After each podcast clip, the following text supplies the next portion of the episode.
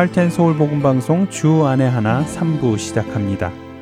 주 안에 하나 3부에는 함께 성경을 읽고 묵상하는 시간인 Let's Read the Bible과 모세의 인생을 드라마로 만나보는 시간인 바이블 드라마 어떻게 자녀에게 성경적인 삶을 가르쳐 주는지 지혜를 얻을 수 있는 Daily Devotional 그리고 은혜의 설교 말씀이 준비되어 있습니다.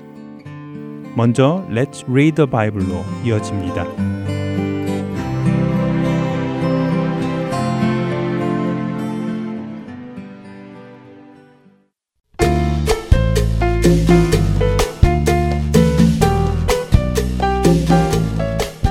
여러분 안녕하세요. The Bible 진행의 함혜진입니다. 만일 여러분께서 예수님을 전하는 것 때문에 사람들에게 욕을 먹거나 심지어 잡혀가서 매를 맞게 된다면 여러분은 어떤 생각을 하실 것 같으세요? 내가 혹시 무언가 잘못하고 있나? 그러니까 이렇게 사람들에게 욕을 먹고 매를 맞도록 하나님께서 허락하시는 것은 아닐까? 라는 생각을 하실 것 같으신가요? 어쩌면 우리 안에는 우리가 하나님의 일을 할 때 하나님께서는 우리의 앞길을 아주 쉬운 길로 만들어 주셔서 우리가 아무 문제 없이 그 길을 갈 수 있게 해주실 것이라는 생각이 있을지도 모릅니다. 실제로 우리는 교회에 잘 다니고 헌금도 잘하고 예배도 잘 드리면 우리 삶에 아무런 문제가 없을 것이라고 생각하지요. 오히려 공부도 잘하고 사업도 잘 되고 모든 것이 풍요롭게 될 것이라고 생각하기도 합니다. 물론 그럴 수도 있습니다. 그러나 항상 그런 것만은 아니지요. 오히려 성경은 우리가 신앙생활을 잘하면 할수록 세상에서는 어려운 일을 겪는다고 말씀하십니다. 디모데후서 3장 12절은 이렇게까지 말씀하십니다. 무릇 그리스도 예수 안에서 경건하게 살고자 하는 자는 박해를 받으리라. 놀랍지 않으신가요? 예수님 안에서 경건하게 살고자 하는 자는 오히려 박해를 받는다는 말입니다. 더 나아가서 예수님은 마태복음 5장 10절에서 12절에 이렇게 말씀하십니다. 의를 위하여 박해를 받은 자는 복이 있나니 천국이 그들의 것임이라. 나로 말미암아 너희를 욕하고 박해하고 거짓으로 너희를 거슬러 모든 악한 말을 할 때에는 너희에게 복이 있나니 기뻐하고 즐거워하라. 하늘에서 너희의 상이 큼이라. 너희 전에 있던 선지자들도 이같이 박해하였느니라. 누군가 예수님 때문에 나를 욕하고 박해하고 나를 향해 거짓된 증언과 악한 말을 할 때 오히려 기뻐하라고 예수님은 말씀하십니다. 예수님께서 승천하신 후에 남아서 예수님을 전하던 사도들에게도 이런 일이 일어났습니다. 예수님을 믿지 않는 유대인들은 계속해서 사도들을 힘들게 하며 그들이 예수님의 이름으로 복음을 전하는 것을 막았습니다. 심지어 그들을 데려다가 채찍질까지 했지요. 그때 사도들의 반응은 어땠을까요? 사도행전 5장 40절과 41절입니다. 그들이 옳게 여겨 사도들을 불러들여 채찍질하며 예수의 이름으로 말하는 것을 금하고 놓으니 사도들은 그 이름을 위하여 능욕받는 일에 합당한 자로 여기심을 기뻐하면서 공회 앞을 떠나니라. 사도들은 채찍질을 당하고 예수님 이름으로 말하는 것을 금지당했는데 오히려 기뻐했다고 합니다. 자신들이 예수님의 이름을 위하여 능욕받는 일에 합당한 자로 하나님께 인정받는 것이 더 기뻤기 때문입니다. 예수님의 말씀 그대로 그들은 기뻐했습니다. 그들이 원하는 것은 이 땅에서의 풍요가 아니라 하늘에서 얻을 큰 상이기 때문이었습니다. 여러분은 어떠신가요? 여러분의 관심은 어디에 있으신가요? 이 땅에서의 편안함인가요? 아니면 하늘에서 얻을 큰 상인가요? 생각해 보시기 바랍니다. 사도행전 5장 12절에서 41절까지 읽으며 오늘 이 시간 마치겠습니다. 사도들의 손을 통하여 민간의 표적과 기사가 많이 일어남에 믿는 사람이 다 마음을 같이하여 솔로몬 행각에 모이고 그 나머지는 감히 그들과 상종하는 사람이 없으나 백성이 칭송하더라. 믿고 죽게로 나오는 자가 더 많으니 남녀의 큰 무리더라. 심지어 병든 사람을 메고 거리에 나가 침대와 요 위에 누이고 베드로가 지날 때에 혹 그의 그림자라도 누구에게 덮일까 바라고 예루살렘 부근의 수많은 사람들도 모여 병든 사람과 더러운 귀신에게 괴로움 받는 사람을 데리고 와서 다 나음을 얻으니라. 대제사장과 그와 함께 있는 사람, 즉 사두개인의 당파가 다 마음의 시기가 가득하여 일어나서 사도들을 잡아다가 옥에 가두었더니 주의 사자가 밤에 옥문을 열고 끌어내어 이르되 가서 성전에 서서 이 생명의 말씀을 다 백성에게 말하라 하매 그들이 듣고 새벽에 성전에 들어가서 가르치더니 대제사장과 그와 함께 있는 사람들이 와서 공회와 이스라엘 족속의 원로들을 다 모으고 사람을 옥에 보내어 사도들을 잡아오라 하니 부하들이 가서 옥에서 사도들을 보지 못하고 돌아와 이르되 우리가 보니 옥은 든든하게 잠기고 지키는 사람들이 문에 서 있으되 문을 열고 본즉 그 안에는 한 사람도 없더이다 하니 성전 맡은 자와 제사장들이 이 말을 듣고 의혹하여 이 일이 어찌 될까 하더니 사람이 와서 알리되 보소서 옥에 가두었던 사람들이 성전에 서서 백성을 가르치더이다 하니 성전 맡은 자가 부하들과 같이 가서 그들을 잡아왔으나 강제로 못함은 백성들이 돌로 칠까 두려워함이더라. 그들을 끌어다가 공회 앞에 세우니 대제사장이 물어 이르되 우리가 이 이름으로 사람을 가르치지 말라고 언금하였으되 너희가 너희 가르침을 예루살렘에 가득하게 하니 이 사람의 피를 우리에게로 돌리고자 함이로다. 베드로와 사도들이 대답하여 이르되 사람보다 하나님께 순종하는 것이 마땅하니라. 너희가 나무에 달아 죽인 예수를 우리 조상의 하나님이 살리시고 이스라엘에게 회개함과 죄사함을 주시려고 그를 오른손으로 높이사 임금과 구주로 삼으셨느니라. 우리는 이 일의 증인이요. 하나님이 자기에게 순종하는 사람들에게 주신 성령도 그러하니라 하더라. 그들이 듣고 크게 노하여 사도들을 없이하고자 할세. 바리새인 가말리엘은 율법 교사로 모든 백성에게 존경을 받는 자라. 공회 중에 일어나 명하여 사도들을 잠깐 밖에 나가게 하고 말하되 이스라엘 사람들아 너희가 이 사람들에게 대하여 어떻게 하려는지 조심하라. 이전에 드다가 일어나 스스로 선전함에 사람이 약 400명이나 따르더니 그가 죽임을 당함에 따르던 모든 사람들이 흩어져 없어졌고 그 후 호족할 때에 갈릴리의 유다가 일어나 백성을 꿰어 따르게 하다가 그도 망한즉 따르던 모든 사람들이 흩어졌느니라. 이제 내가 너희에게 말하노니 이 사람들을 상관하지 말고 버려두라. 이 사상과 이 소행이 사람으로부터 났으면 무너질 것이요. 만일 하나님께로부터 났으면 너희가 그들을 무너뜨릴 수 없겠고 도리어 하나님을 대적하는 자가 될까 하노라 하니 그들이 옳게 여겨 사도들을 불러들여 채찍질하며 예수의 이름으로 말하는 것을 금하고 놓으니 사도들은 그 이름을 위하여 능욕받는 일에 합당한 자로 여기심을 기뻐하면서 공회 앞을 떠나니라. 그들이 날마다 성전에 있든지 집에 있든지 예수는 그리스도라고 가르치기와 전도하기를 그치지 아니하니라. Let's Bible. 오늘은 사도행전 5장 12절에서 42절까지의 말씀을 읽었습니다. 안녕히 계세요.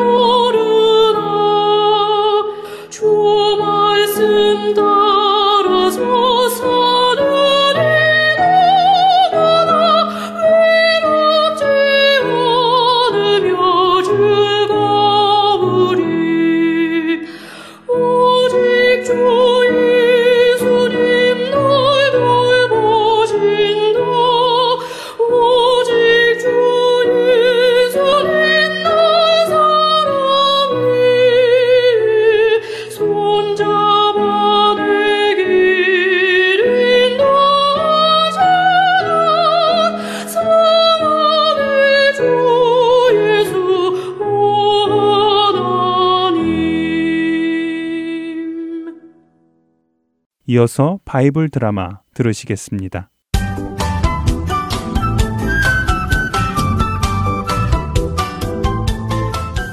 애청자 여러분 안녕하세요.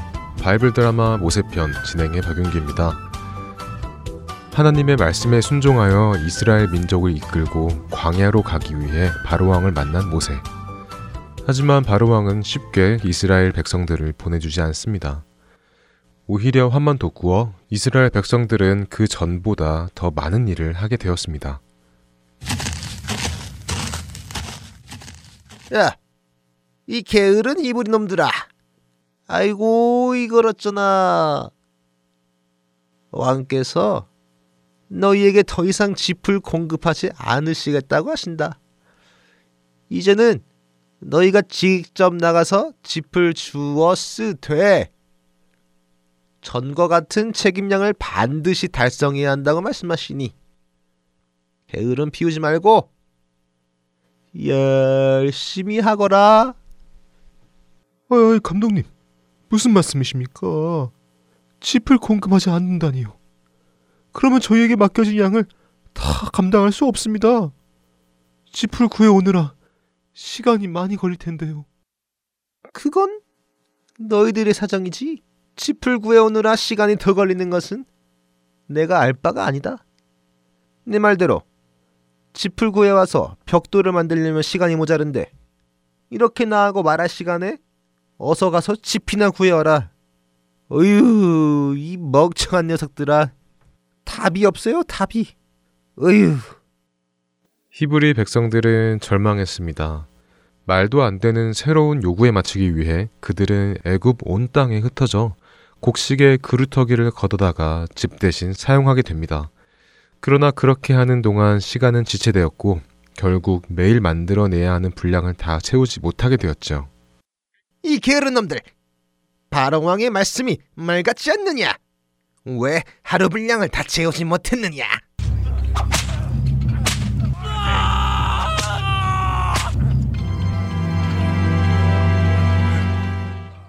히브리 백성들이 할달량을 채우지 못하자 애굽의 감독들의 횡포는 더욱더 심해졌습니다.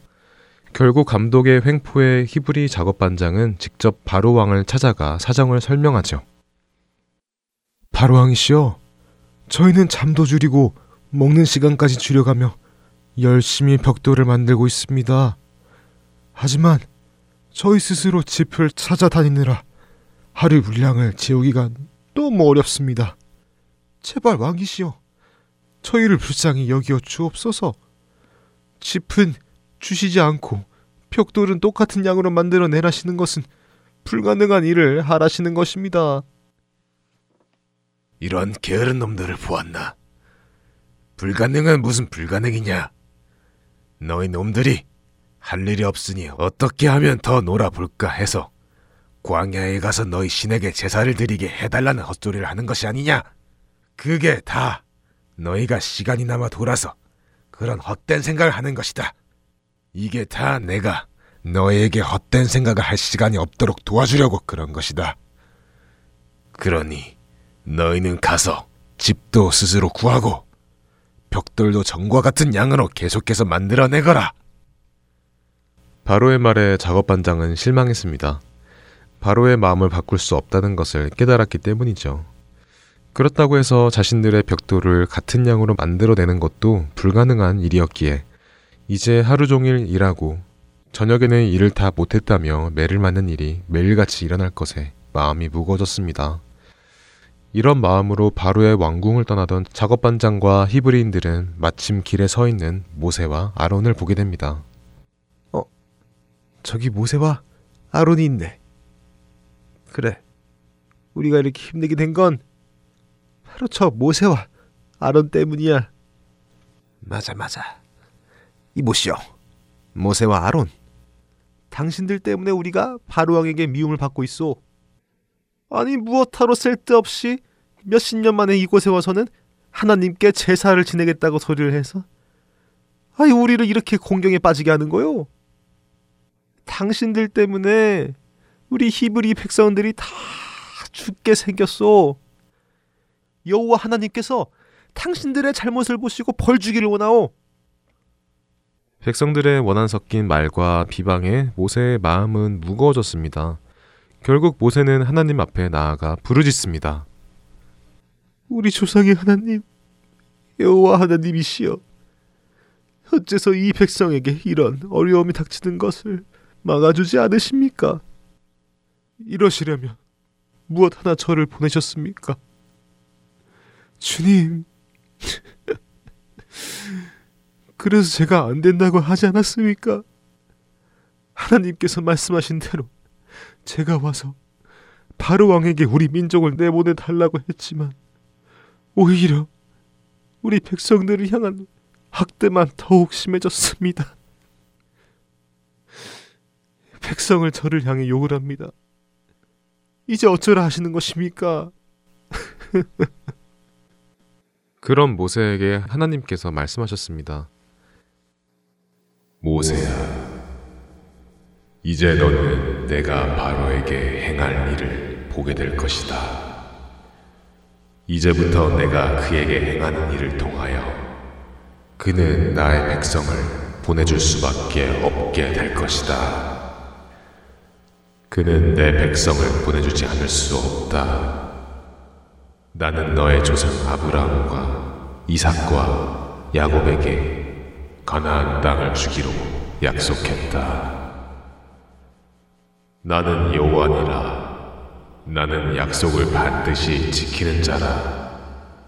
내가 이제 큰 능력과 심판으로 너희를 애굽의 노예 생활에서 해방시켜 자유로운 몸이 되게 할 것이며 너희를 구원하여 너희를 내 백성으로 삼고 나는 너희의 하나님이 될 것이다.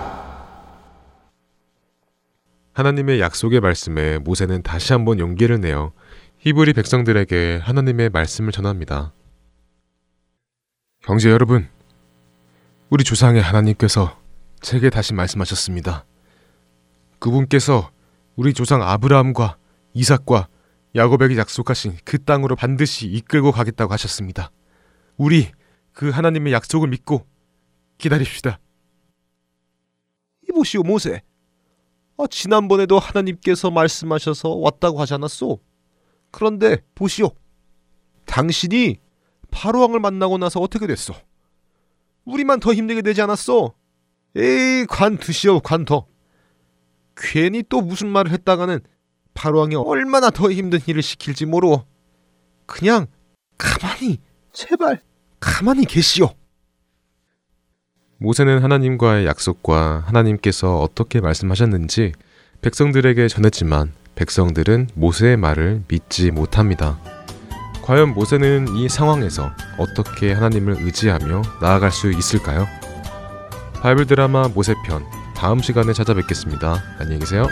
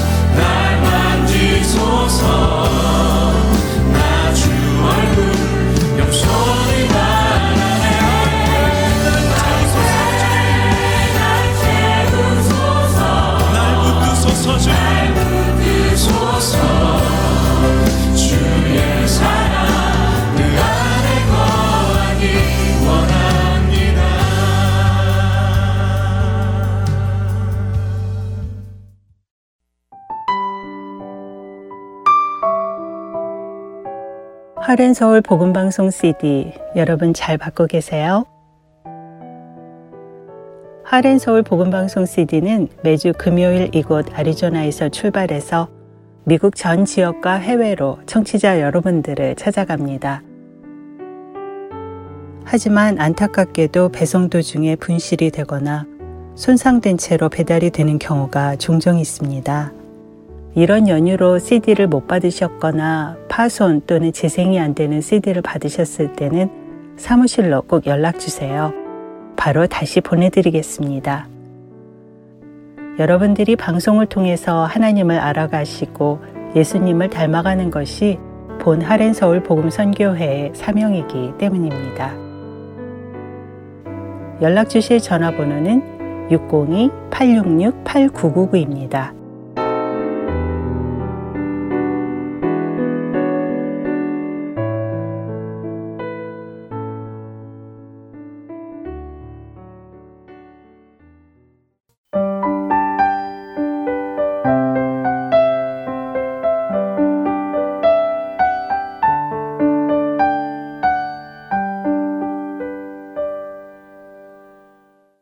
계속해서 Daily Devotional 보내드립니다.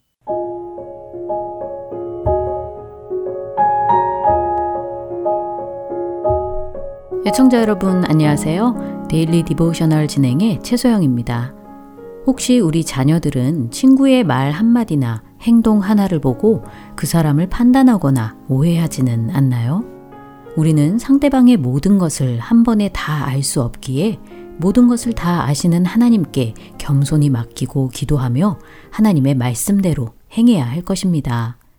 오늘은 이것에 대해 나누어 보고 자녀들과 함께 말씀을 묵상하시길 바랍니다.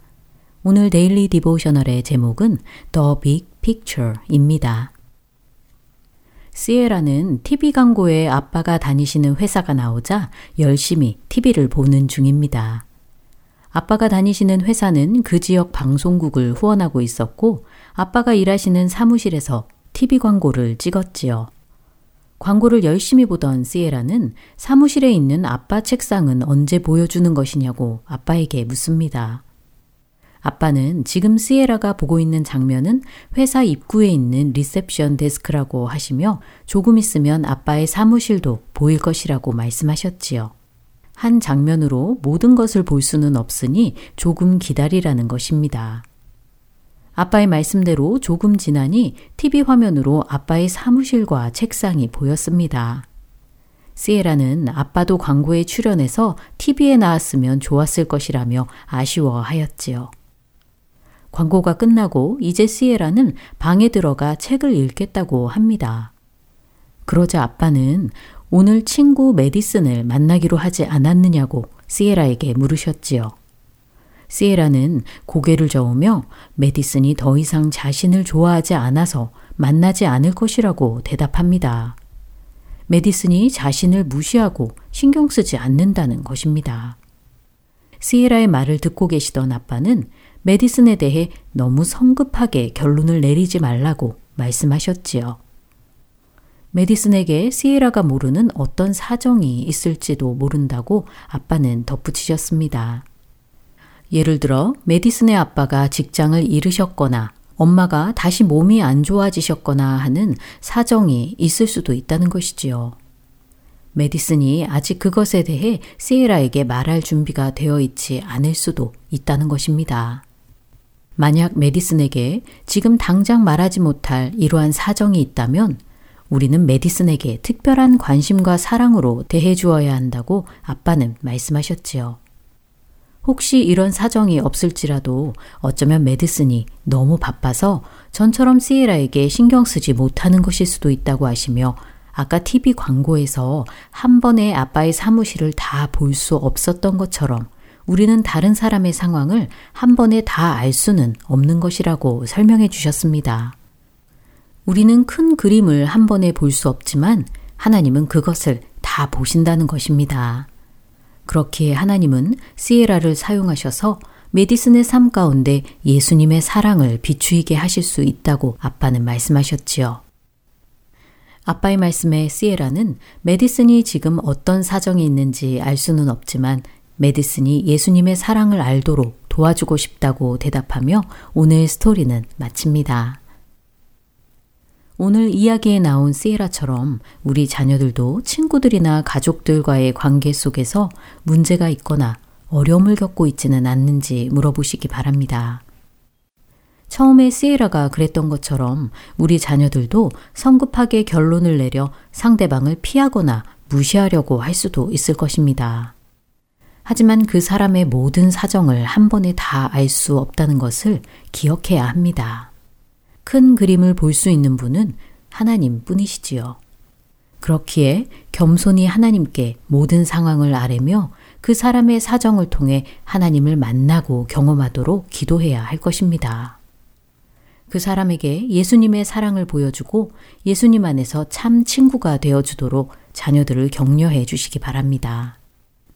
오늘 함께 묵상할 말씀은 잠언 17장 17절 친구는 사랑이 끊어지지 아니하고 형제는 위급한 때를 위하여 낳느니라 입니다. 그리스도께서 우리를 사랑하신 것 같이 사랑 가운데서 행하는 우리 자녀들 되길 소망하며 오늘 Daily Devotional 마칩니다. 안녕히 계세요.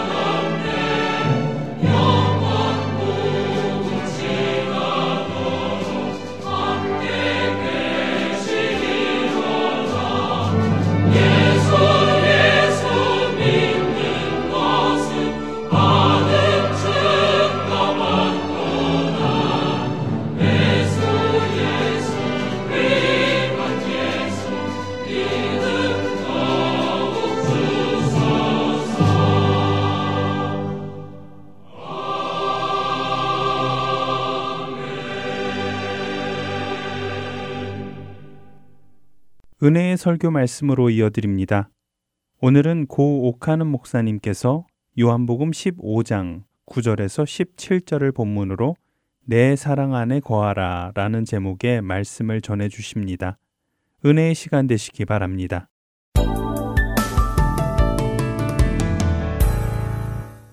우리가 서로 사랑하는 것이 얼마나 중요한지, 얼마나 중요한지 예수님께서는 제자들에게 마지막 설교를 하시면서 사랑에 관한 말씀을 무려 16절이나 반복을 하고 계시는 것을 우리는 요한복음 13장에서 16장까지 내용을 읽으면서 발견할 수가 있습니다.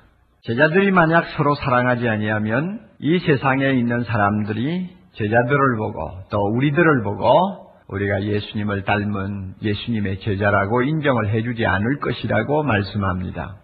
우리의 정체성이 흐려진다는 말입니다. 아무리 예수 믿는다, 나는 교회 다닌다 해도 그것 가지고 세상 사람들이 우리를 예수의 제자로 인정하지 않는다. 뭘 보고 인정할 것이냐? 우리가 서로 사랑하는 것을 보면 그들이 아, 예수 닮았구나. 참 예수님의 제자답다. 이렇게 인정한다는 것입니다. 요한복음 13장 35절에 주님이 그렇게 말씀하셔서 너희가 서로 사랑하면 사람들이 너희가 내 제자인 줄 알리라. 그만큼 우리의 정체성을 위해서 서로 사랑한다는 것은 너무너무 중요합니다. 서로 사랑하는 것이 얼마나 중요하냐? 이것은 우리가 세상을 이길 수 있는 방편입니다. 세상을 이기기 위해서는 서로 사랑해야 합니다. 15장 17절, 18절을 한번 비교해 보세요. 내가 이것을 너희에게 명하면 너희로 서로 사랑하게 하려 함이로다. 이렇게 이제 서로 사랑할 것을 주님이 말씀하시잖아요. 그 다음에 18절에 가서 세상이 너희를 미워하면 너희보다 먼저 나를 미워할 줄 알라. 세상은 예수님을 미워합니다. 세상은 예수님의 제자들을 증오합니다. 이와 같이 적대 세력들이 둘러싸여 있는 마당에 예수의 제자들이 서로 물고 뜯고 싸우면 세상을 이길 수 있느냐? 못 이긴다는 그 말입니다. 예수님이 비슷한 말씀을 하신 일이 있지 않습니까? 바리새인들이 예수님께서 귀신 쫓아내시는 것을 보고는 아 그거 뭐 제가 힘이 있어 쫓아내나? 귀신의 왕 바알세불의 도움을 받아서 쫓아내는 것이지 하고 빈경거리니까 주님께서 그들의 말이 얼마나 모순되는가를 이렇게 지적하셨죠. 스스로 분쟁하는 나라마다 황폐하여진다. 스스로 분쟁하고 다투는 동네나 집이나 서지 못한다. 아니 사탄도 마찬가지다. 사탄도 자기끼리 싸워가지고 그 나라가 어떻게 바로 서겠느냐? 내가 바알세불의 힘을 입어서 귀신을 쫓아내면 사탄이 사탄을 대적하는 것이니까 어떻게 그 나라가 서겠느냐? 그런 일은 있을 수가 없다. 사탄도 자기 나라를 바로 세우기 위해서는 절대 자기들끼리 다투지 않는다 하는 이야기입니다. 우리가 하나님 나라를 이 세상에 세우겠다고 하면서 예수 믿는 사람들끼리 서로 사랑하지 않고 어떻게 하나님 나라가 이 땅에 세워질 수 있습니까? 어떻게 우리를 증오하는 세상을 이길 수 있느냐 그 말입니다. 그러므로 사랑한다는 것이 얼마나 중요한가. 우리의 정체성을 위해서, 우리의 승리를 위해서 이것은 열 번, 스무 번 반복해도 지나치지 않는 것이라 그 말입니다. 사랑하라는 것은 교회에서 심심하면 들고 나오는 단골 메뉴가 아니에요. 오늘 이 세상의 모든 고통의 절반은 사랑하지 않기 때문에 빚어지는 비극입니다. 심지어 우리 가정의 상처, 우리 자신의 내면의 상처, 그리고 더 나아가서는 우리의 육신의 질병까지도 그 원인을 파고들으려면 그 원인의 반은 사랑하지 않기 때문에 우리 스스로 자초하는 화라는 것을 많은 연구 결과들을 놓고 우리는 이미 결론을 내릴 수가 있습니다. 그러므로 서로 사랑하는 문제는 종교적인 문제가 아니에요. 단순히 도덕적인 문제가 아니에요. 그것은 사회적인 문제요. 그것은 건강의 문제요. 행복의 문제요. 가정의 문제입니다. 그만큼 중요해요. 그러나 예수님께서 이렇게 중요한 형제 사랑을 말씀하시면서 막 강압적으로 밀어붙이지 않아요. 뭐, 어? 너 서로 사랑하지 않냐면 가만히 안 둔다. 뭐 이런 식으로 말씀하시지 않아요. 얼마나 부드럽게 우리를 인도하시는지요. 자신이 먼저 사랑의 모범을 보이시죠. 그 다음에는 우리가 참 할 수 있는 한 순종할 수 있도록 동기 유발을 시키지요. 뿐만 아니라 사랑하면 하나님께서 어떤 축복을 주실 것이라는 것을 말씀에 일일이 일일이 열고 해가지고 우리의 가슴이 뜨거워지도록 만들고 계세요. 네, 오늘 우리가 좀 검토하고 싶은 것은 예수님의 명령대로 형제를 사랑하면 하나님이 어떤 은혜들을 주시는가 하는 것을 몇 가지를 좀 정리해 보고 싶습니다. 여러분 이 말씀을 들으면서 행여나 우리가 사랑하지 못하고 있으면 이 시간 치유받을 수 있기를 바랍니다. 성령께서 우리의 마음에 하나하나 찾아오셔서 타치하시고 굳어있는 마음, 열리지 않는 마음, 계속 웅크리고 미워하고 증오하는 마음, 용서하지 못하는 마음들 성령께서 칼날로 다 찢어주시고 전부 해부해 주셔서 우리가 예수님의 명령대로 살아가는 사람 될 수 있도록 기도하는 마음 가지고 이 말씀 들으셔야 합니다. 첫째로 형제를 사랑하면 하나님을 사랑할 수 있다고 합니다. 우리 모두는 하나님을 사랑하기를 원합니다. 인간은 하나님을 사랑할 때 제자리를 찾게 되고 그 마음의 빈 곳을 채우게 됩니다. 자, 주님 사랑하는 게 얼마나 행복해요? 하나님 사랑하는 것이 얼마나 우리에게는 소원이 됩니까? 그렇지만 여러분, 만질 수도 없고, 들을 수도 없고, 볼 수도 없는 영이신 하나님을 무슨 재주로 사랑한다고 우리가 장담할 수 있습니까? 어떻게 하는 것이 정말 그 하나님을 사랑하는 것입니까? 예수님이 여기에 대해서 명쾌한 대답을 하십니다. 한마디로 말하면 경제 사랑하라. 그러면 그것이 하나님 사랑하는 것이다. 14장 15절 너희가 나를 사랑하면 나의 계명을 지키리라. 너희가 정말 나를 사랑하느냐? 그렇다면 형제를 사랑하라고 하는 내 계명을 내가 지킬 것이다. 그 말이고 21절 나의 계명을 가지고 지키는 자라에 나를 사랑하는 자니 너 나 사랑한다고 말하고 싶으냐? 그러면 나의 계명을 지켜라. 형제를 사랑하라는 내 말을 순종하라. 그 말입니다. 23절에도 예수께서 대답하여 가라사대 사람이 나를 사랑하면 내 말을 지킨다.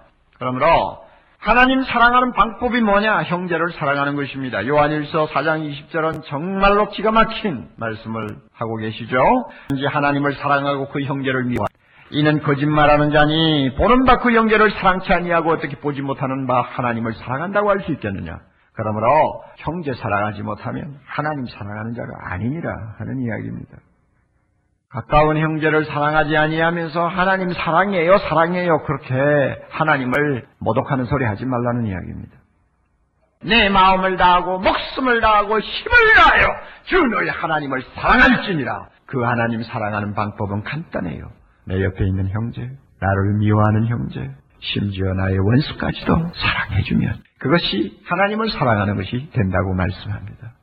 둘째로는 형제를 사랑하면 가치, 가치의 은혜를 체험할 수 있습니다. 이 가치라는 말이 무슨 뜻인가? 무슨 말인가? 여러분 15장 12절 한번 봅시다. 내 계명은 곧 내가 너희를 사랑한 것, 그 다음에 뭐가 나의 가치. 너희도 서로 사랑하라 하는 이것이니라. 이 가치 하는 말이 참 의미가 깊습니다. 헬라어로 카도스 하는 말인데, 저는 이 가치의 은혜를 일컬어서 카도스의 은혜라고도 말을 합니다. 가치라는 말을 부르기가 발음하기가 좀 어려우니까 카도스의 은혜다. 그럼 이게 뭐냐? 카도스의 은혜가 뭐냐? 하나님이 나를 얼마나 사랑하셨는가를 아는 은혜입니다. 이게 내가 너희를 사랑한 것 같이 하는 가치의 은혜입니다. 우리가 잘 아는 바와 같이 하나님께서 내가 너희를 사랑한 것 같이 너희도 서로 사랑하라 할 때 이 가치는 표준이에요. 하나님이 우리에게 원하는 사랑의 표준입니다. 그런데 이 표준이요, 워낙 높아가지고 현실성이 없어요. 하나님은 우리를 사랑하기 위해서 자기 아들을 희생했어요. 하나님은 나 같은 죄인 중에 왕초와 같은 이것을 구원해서 하나님의 영광스러운 나라에 들여보내기 위해서 하나님 자신이 갖고 있는 모든 것을 다 쓸어서 희생을 했어요. 그래서 하나님이 희생적인 예수님의 십자가를 통해서 사랑을 주셨는데 하나님이 우리를 이런 식으로 사랑해놓고는 말씀하시기를 너도 이처럼 사랑하랍니다. 누가 합니까? 못합니다. 못해요. 어떻게 합니까? 현실성이 없어요. 그러므로 내가 너희를 사랑한 것 같이 하는 이 가치 앞에는 우리가 절망을 합니다. 저나 여러분이나 다 절망해버려요. 그리고 형제를 좀 사랑해 보았으면 하는 아주 작은 불꽃도 싹 불어버리고 없어지게 만듭니다. 왜? 너무너무 그 기준이 높기 때문에 무슨 재주로 하나님이 날 사랑하듯이 형제를 사랑합니까? 그래서 우리 모두가 다 절망하는 것입니다. 여기에 신비스러운 원리가 하나 작용합니다. 신앙생활할 때 우리가 흔히들 말 잘하는 원리가 있죠. 내가 절망하는 자리에 하나님은 대답하신다. 내가 벽에 부딪힐 때 하나님이 문을 열어주신다. 이게 신앙생활의 참 중요한 원리 아닙니까? 사랑에도 마찬가지요. 내가 너희를 사랑한 것 같이 하노니 카도스 앞에 우리는 절망을 합니다. 아, 하나님, 어떻게 하면 좋습니까? 나는 못하거든요. 그럴 때 하나님 뭐라 그럽니까? 내가 은혜를 주마. 내가 너에게 명령할 때 내가 너희를 사랑한 것 같이 하고 전제하는 이유는 내가 너희를 사랑한 것을 배우는 은혜를 주겠다는 약속과 같다. 내가 너희를 얼마나 사랑했는가를 너희가 알아야 형제를 그만큼 사랑할 거 아니냐. 그러니까 은혜가 먼저예요. 사랑이 먼저가 아니라 은혜가 먼저예요. 이게 카도스의 은혜예요. 이 은혜가 주는 힘을 공급받지 못하면 우리는 형제를 사랑한다는 소리는 입 밖에 낼 수가 없습니다. 여러분, 은혜가 사랑합니다. 내가 사랑하는 거 아니요. 은혜가 사랑합니다. 은혜가 형제를 위해 목숨이라도 내놓게 만듭니다. 하나님이 나를 얼마나 사랑하셨는가를 알고 체험하는 은혜가 그 은혜가 형제를 사랑할 수 있고 더 나아가서는 원수라도 사랑할 수 있게 만듭니다. 여러분 지금 여기서 말씀하는 사랑은 소위 아가페의 사랑이라고 말을 합니다. 우리는 사랑 사랑하면 항상 감정을 앞세우는 버릇이 있습니다. 에로스는 감정이 앞서죠. 남녀 간의 사랑, 감정 없이 무슨 사랑이 됩니까? 이런 감정을 빼놓으면 에로스라는 사랑을 논할 수가 없죠. 그러나 아가페의 사랑, 하나님이 우리에게 명령하시는 아가페의 사랑은 그런 것이 아닙니다. 감정이 있어서 가슴이 뜨거워 사랑할 수도 있습니다. 그러나 가슴이 차가워도 할 수 있는 것이 아가페의 사랑입니다. 왜 그런가 하면 이것은 의지적인 것입니다. 결단하고 행동하는 사랑입니다. 마음 가지고 저울질하는 사랑이 아니라 하나님이 명령하시니까 내가 싫든 좋든 감정이 있든 없든 행동으로 옮기는 사랑입니다. 이것이 아가페의 사랑이에요. 고린도전서 13장 잠깐 넘어갑시다. 이 내용을 가만히 보면 이 아가페의 사랑의 내용인데요. 여기에 무슨 뭐 감정이 특별히 필요합니까? 사랑은 오래 참는 거예요. 오래 참아주는데 무슨 감정이 특별히 필요해요? 참으면 되는 거지. 사랑은 사랑하지 아니하며 교만하지 아니하며 사랑은 무례히 행치 아니하며 자기의 유익을 구치 아니하며 성내지 아니하며 악한 것을 생각지 아니하며 불의를 기뻐하지 아니하며 진리와 함께 기뻐하고 모든 것을 참으며 모든 것을 믿으며 모든 것을 바라며 모든 것을 견디느니라. 뭐 여기에 무슨 감정이 뭐, 뭐데 이유가 있습니까? 하면 되는 거죠. 그런데 이 내용을 가만히 보면요. 이건 생명 걸어야 할 수 있는 일입니다.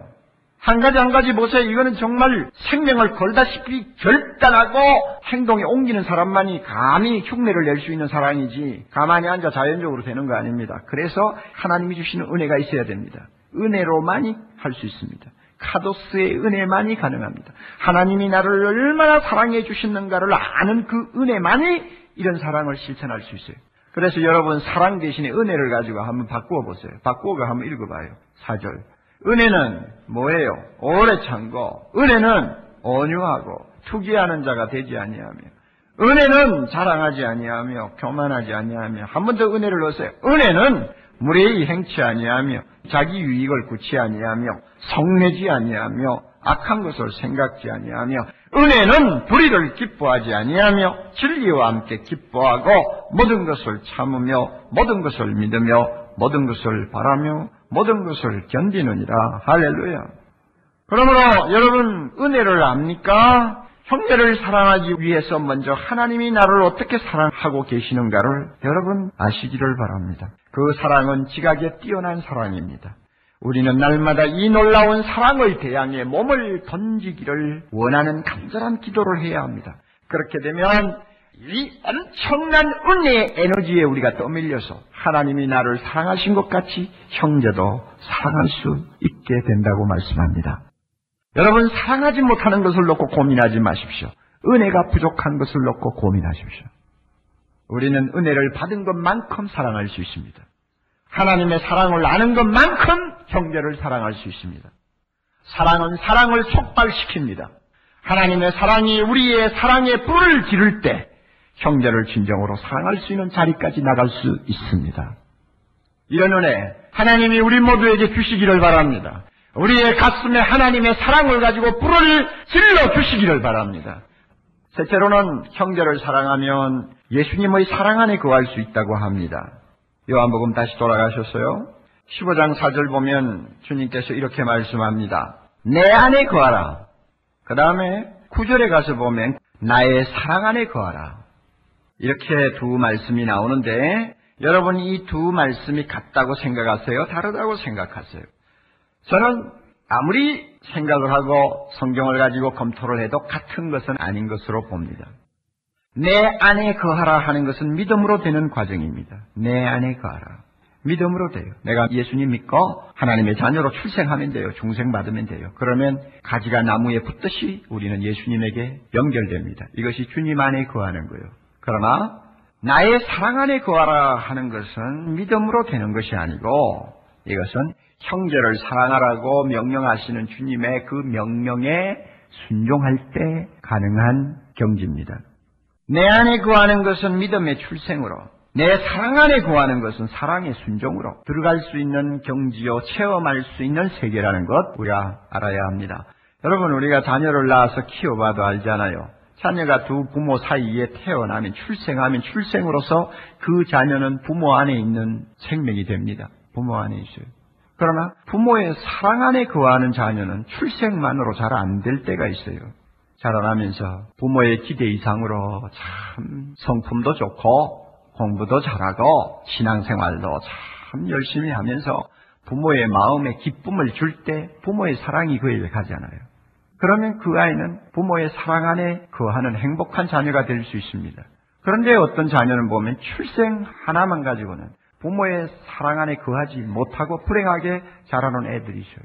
뭐 비근한 예입니다만 하나님과 우리의 관계도 같다고 생각을 합니다. 우리가 믿음으로 예수 안에 거하는 것도 중요하지만은 이에 못지않게 중요한 것 형제를 사랑함으로 예수님의 사랑 안에 거하는 것입니다. 이게 중요합니다. 그러면 어느 쪽이 더 단수가 높아요? 주님 안에 거하는 것입니까? 주님의 사랑 안에 거하는 것입니까? 사랑 안에 거하는 것이죠. 그래서요, 믿음과 순종, 믿음과 사랑은 이거 차이가 별로 없어요. 정말로 믿음으로 주 안에 거하는 사람은 사랑으로 순종합니다. 그렇게 돼 있어요. 그럼 믿음, 소망, 사랑이라는 것을 여러분이 싹둑싹둑 잘라가지고 이거는 이거고 저건 저거라고 말할 수 있습니까? 성경 다 보세요. 진짜 믿음을 가진 사람은 사랑합니다. 진짜 사랑 안에 사는 사람은 항상 모든 것을 바라며 모든 것을 믿으며 소망을 갖고 삽니다. 이건 다 하나예요. 그런데 흔히 우리는 아이고 나 예수 믿습니다. 믿으니까 됐죠. 그리고는 더 이상의 단계가 없는 것처럼 착각을 하는데 이게 잘못된 거예요. 우리가 믿습니까? 그렇다면 내가 주 안에 거하는 것은 사실이요. 그러나 거기서 머물지 말고 주님의 명령을 순종해서 형제를 사랑하는 자리까지 가면 드디어 예수님의 사랑을 나 혼자 독차지하는 것 같은 사랑 안에 거하는 경지로 들어갈 수 있습니다. 우리 모두 이와 같은 은혜가 있기를 바랍니다. 이런 사랑 안에 거하는 자에게 주님이 두 가지 특별히 약속하신 행복이 있어요.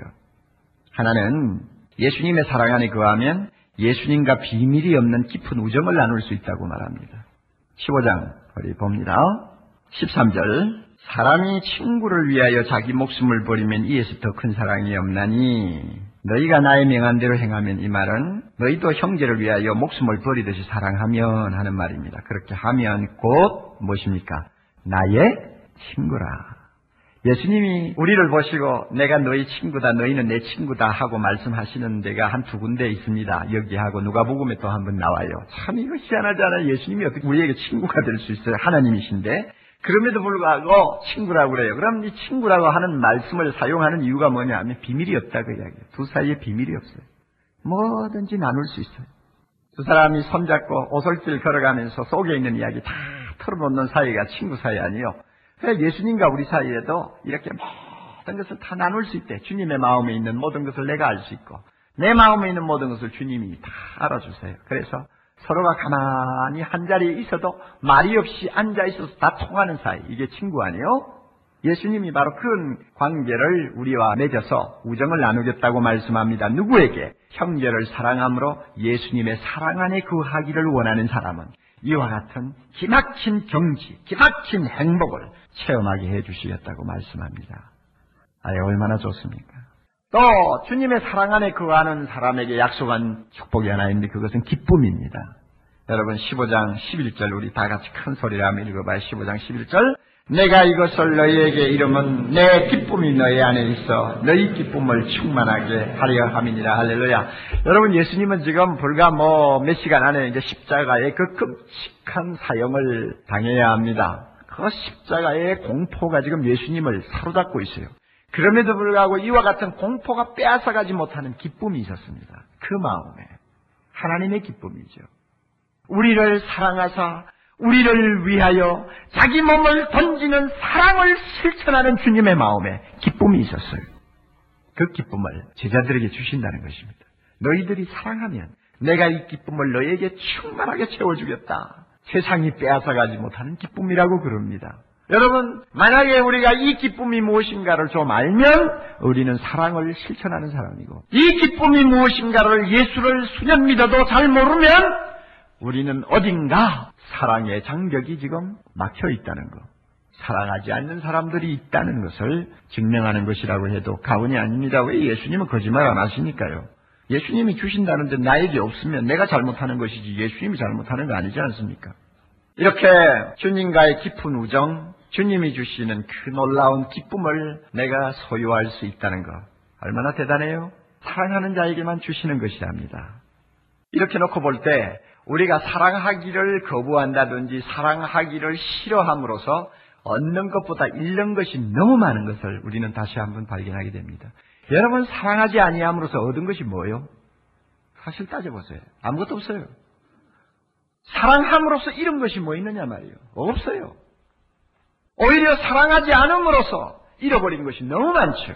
주님이 주시는 이와 같은 축복들을 제대로 우리가 받아서 누리지 못하면 이건 엄청난 손해죠. 이 세상에서 진정한 기쁨이 어디 있습니까? 이 세상에서 진정한 우정이 어디 있습니까? 그러나 사랑하면 주님이 이것을 주시겠다고 하는데도 우리가 그것이 무엇인지를 모르고 있다면 엄청난 손해를 지금 보고 있는 것이죠. 주님께서 이렇게 손해 막심한 인생, 신앙생활 도 하지 않도록 우리에게 이 시간 사랑의 은혜 주시기를 바랍니다. 저는 이와 같이 성경을 가지고 주님이 우리를 사랑하듯 형제를 사랑하는 자에게 하나님이 어떤 은혜를 주시는가를 여러분에게 가르칠 수 있어요. 설교할 수는 있지만 옥목사 자신을 내세워서 이 사람을 보시오. 주님의 말씀은 거짓말이 아닙니다. 이 사람이 이렇게 형제를 사랑하니까 하나님이 그에게 주시는 놀라운 은혜가 있습니다. 여러분 이 사람 보면 하나님의 말씀이 거짓말이 아니라는 것을 알 수 있을 것입니다. 이렇게 증명을 해 보였으면 참 속 시원하고 좋겠는데 저 자신이 샘플이 되지 못하는 것을 여러분에게 참 미안하게 생각합니다. 그 이유가 어디 있을까? 저도 주님이 명령하신 대로 사랑을 잘 하지 못하는 구석이 있기 때문입니다. 그렇다면 정말로 하나님의 이 말씀대로 그 사랑하는 자에게 약속된 축복을 받아서 누리는 좀 어떤 사람이 없을까? 정말 형제를 예수님이 우리 사랑하듯이 사랑하고 그러므로 인해서 참 그 사람에게 하나님께서 그죠? 엄청난 은혜를 주고 계시는 것을 증명할 수 있는 어떤 사람이 없을까? 나는 이런 사람을 좀 찾고 싶었어요. 나도 좀 감동을 받고 도전을 받고 여러분도 감동을 받고 도전을 좀 받기 위해서 이런 사람이 있었으면 하고 생각을 했는데 얼마 전부터 저에게 참 놀라운 분의 간증을 들을 수 있는 기회를 주었어요. 여러분도 아마 테이블 통해서 그분의 간증을 들으셨을 거예요. 김요석이라고 하는 목사님. 그분은 70년대 초에 독일로 유학을 갔습니다. 그 당시만 해도 우리나라가 뭐 세계적으로 별로 알려져 있지 않는 형편없는 나라 아니에요. 그런데 그 독일로 유학을 갔는데 가서 공부를 하는 중에 어느 날 국제적으로 유명한 강사가 한 분 오셔서 특강을 하는데 학생들이 그 강의를 들으려고 참 큰 강단에 모였다고 합니다. 한 천여 명의 학생들이 모였어요. 그 강사가 한참 강의를 하다가 갑자기 이런 질문을 했습니다. 여러분 가운데서 성경이 하나님의 말씀이라고 믿으시는 분 손 한번 들어보시죠. 한 사람도 안 들었어요. 저 구석에 동양에서 온 황인종 하나가 손을 바짝 들었습니다. 그 김요섭 씨입니다. 그러니까 그 강사가 어디서 왔어? 그래. 코리아에서 왔습니다. 아마 코리아는 아직도 좀 후진국에 속하기 때문에 샤머니즘이 많이 번성하죠. 그래서 아마 샤머니즘을 많이 믿기 때문에 성경도 하나님의 말씀인 것처럼 아마 믿고 있는 모양인데 여기서 이제 공부를 하시면 그런 그 좀 미신적인 생각은 싹 없어질 테니까 그렇게 아쉬워 그러더래요. 큰그 삭막한 그 신학 풍토 속에서 10년을 공부하고 학위를 받고 한국으로 돌아왔어요. 돌아와가지고 어느 신학교에서 이제 교수들, 학생들, 뭐 목사님들 좀 앉혀놓고 특강을 자기가 하는데 그 강의가 다 끝난 다음에 어느 노 목사님이 찾아와서 김 목사, 내가 당신 강의를 들으니까 머리로는 조금 하나님을 아는 것 같은데 아직 하나님을 만난 경험이 없는 것 같네요. 하나님을 한번 만나보세요. 하나님을 한번 만나려면 목회를 해봐야 됩니다. 내가 주소 하나를 줄 테니까 이 주소를 가지고 찾아가서 목회를 좀 하시오. 그래가지고 그 주소를 보니까 전라도 저 어느 지역에 있는 주소입니다. 그 주소를 가지고 찾아갔대요. 갔더니 나환자들이 수용된 곳에 조그마한 나환자 교회입니다. 아무도 반기는 사람도 없고 집에 가가지고 이틀 3일이 돼도 밥을 해주는 사람도 없고 이건 뭐 정말 이건 어려운 목회 지역이었습니다. 첫 시간 그가 강단에 서서 설교를 하려고 하는데 뭐 나환자들이 모였지 않겠습니까? 그런데 제일 앞에 앉아 있는 사람을 보고 막 쇼크를 받았어요. 얼굴에 구멍만 다섯 개 딱 나 있어요. 코도 없고 눈도 없고 입술도 없고 다 없어.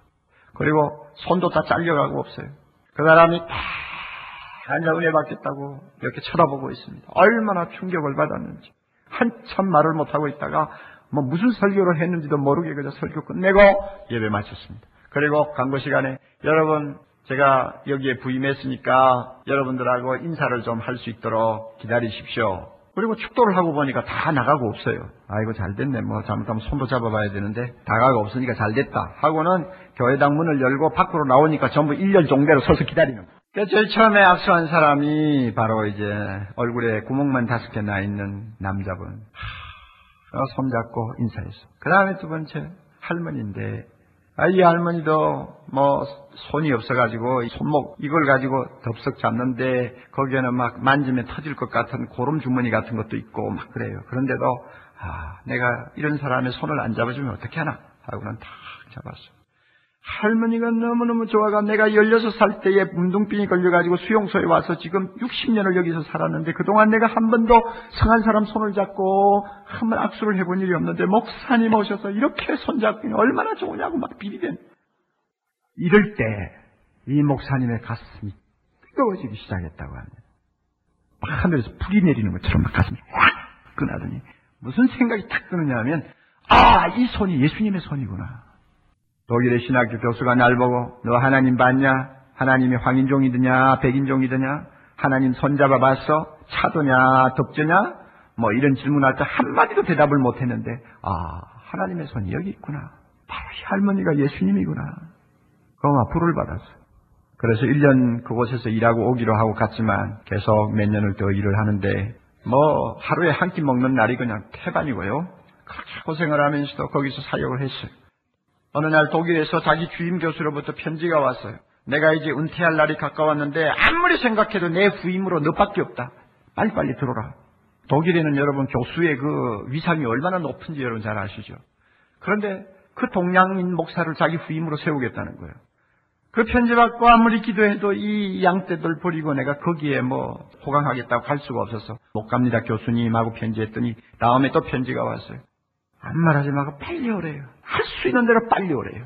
그래서 또 편지했어요. 못 간다고. 그랬더니 얼마 후에 교수가 찾아왔어요. 한국을 왔어요.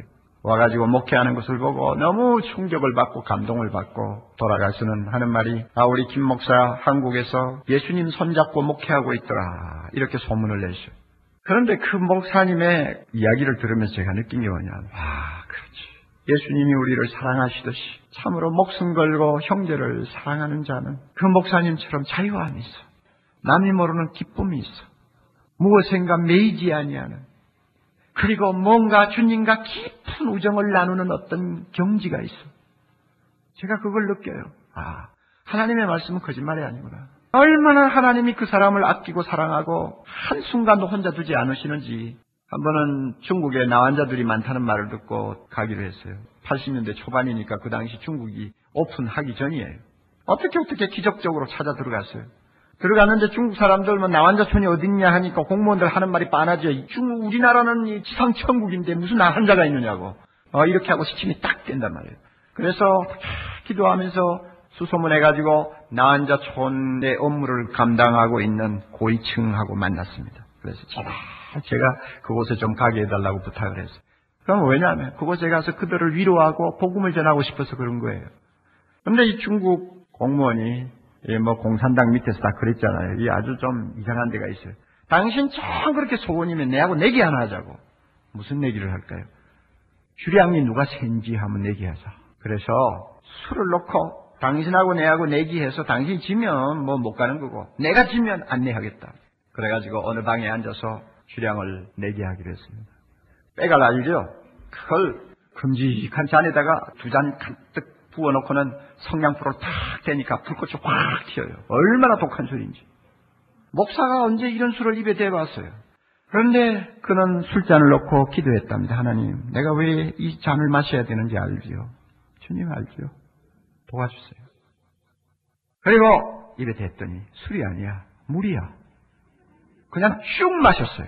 상대방 쭉 마셔. 쭉 마시니까 눈이 둥그래가지고 와 대단하시네요. 한 잔 더 합시다. 또 됐어요.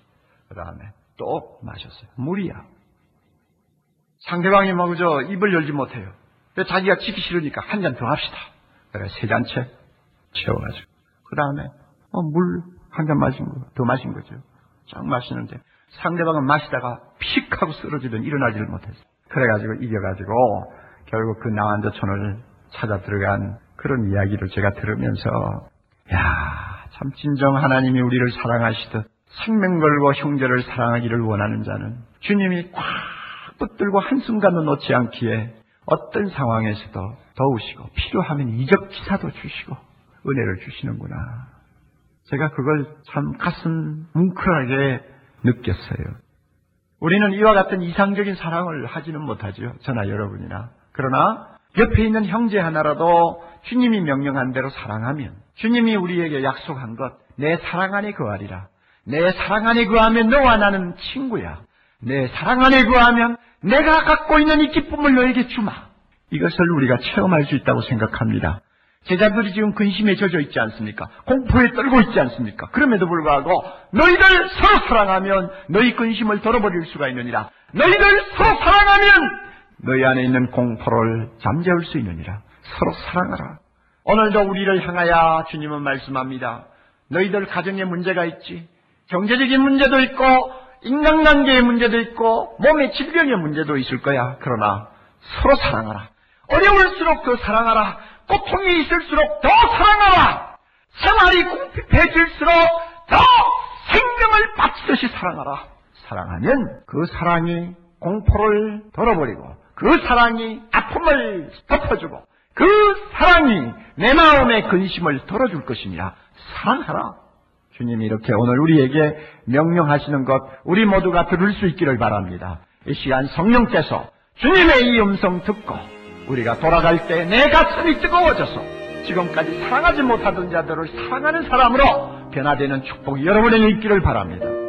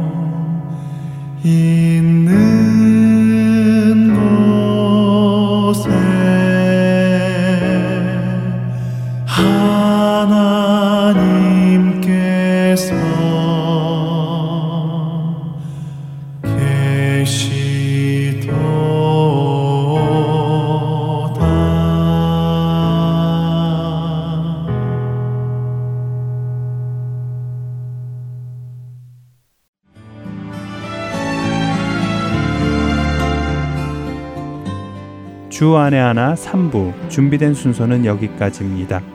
청취해 주신 여러분들께 감사드립니다. 다음 주에 다시 뵙겠습니다. 안녕히 계세요.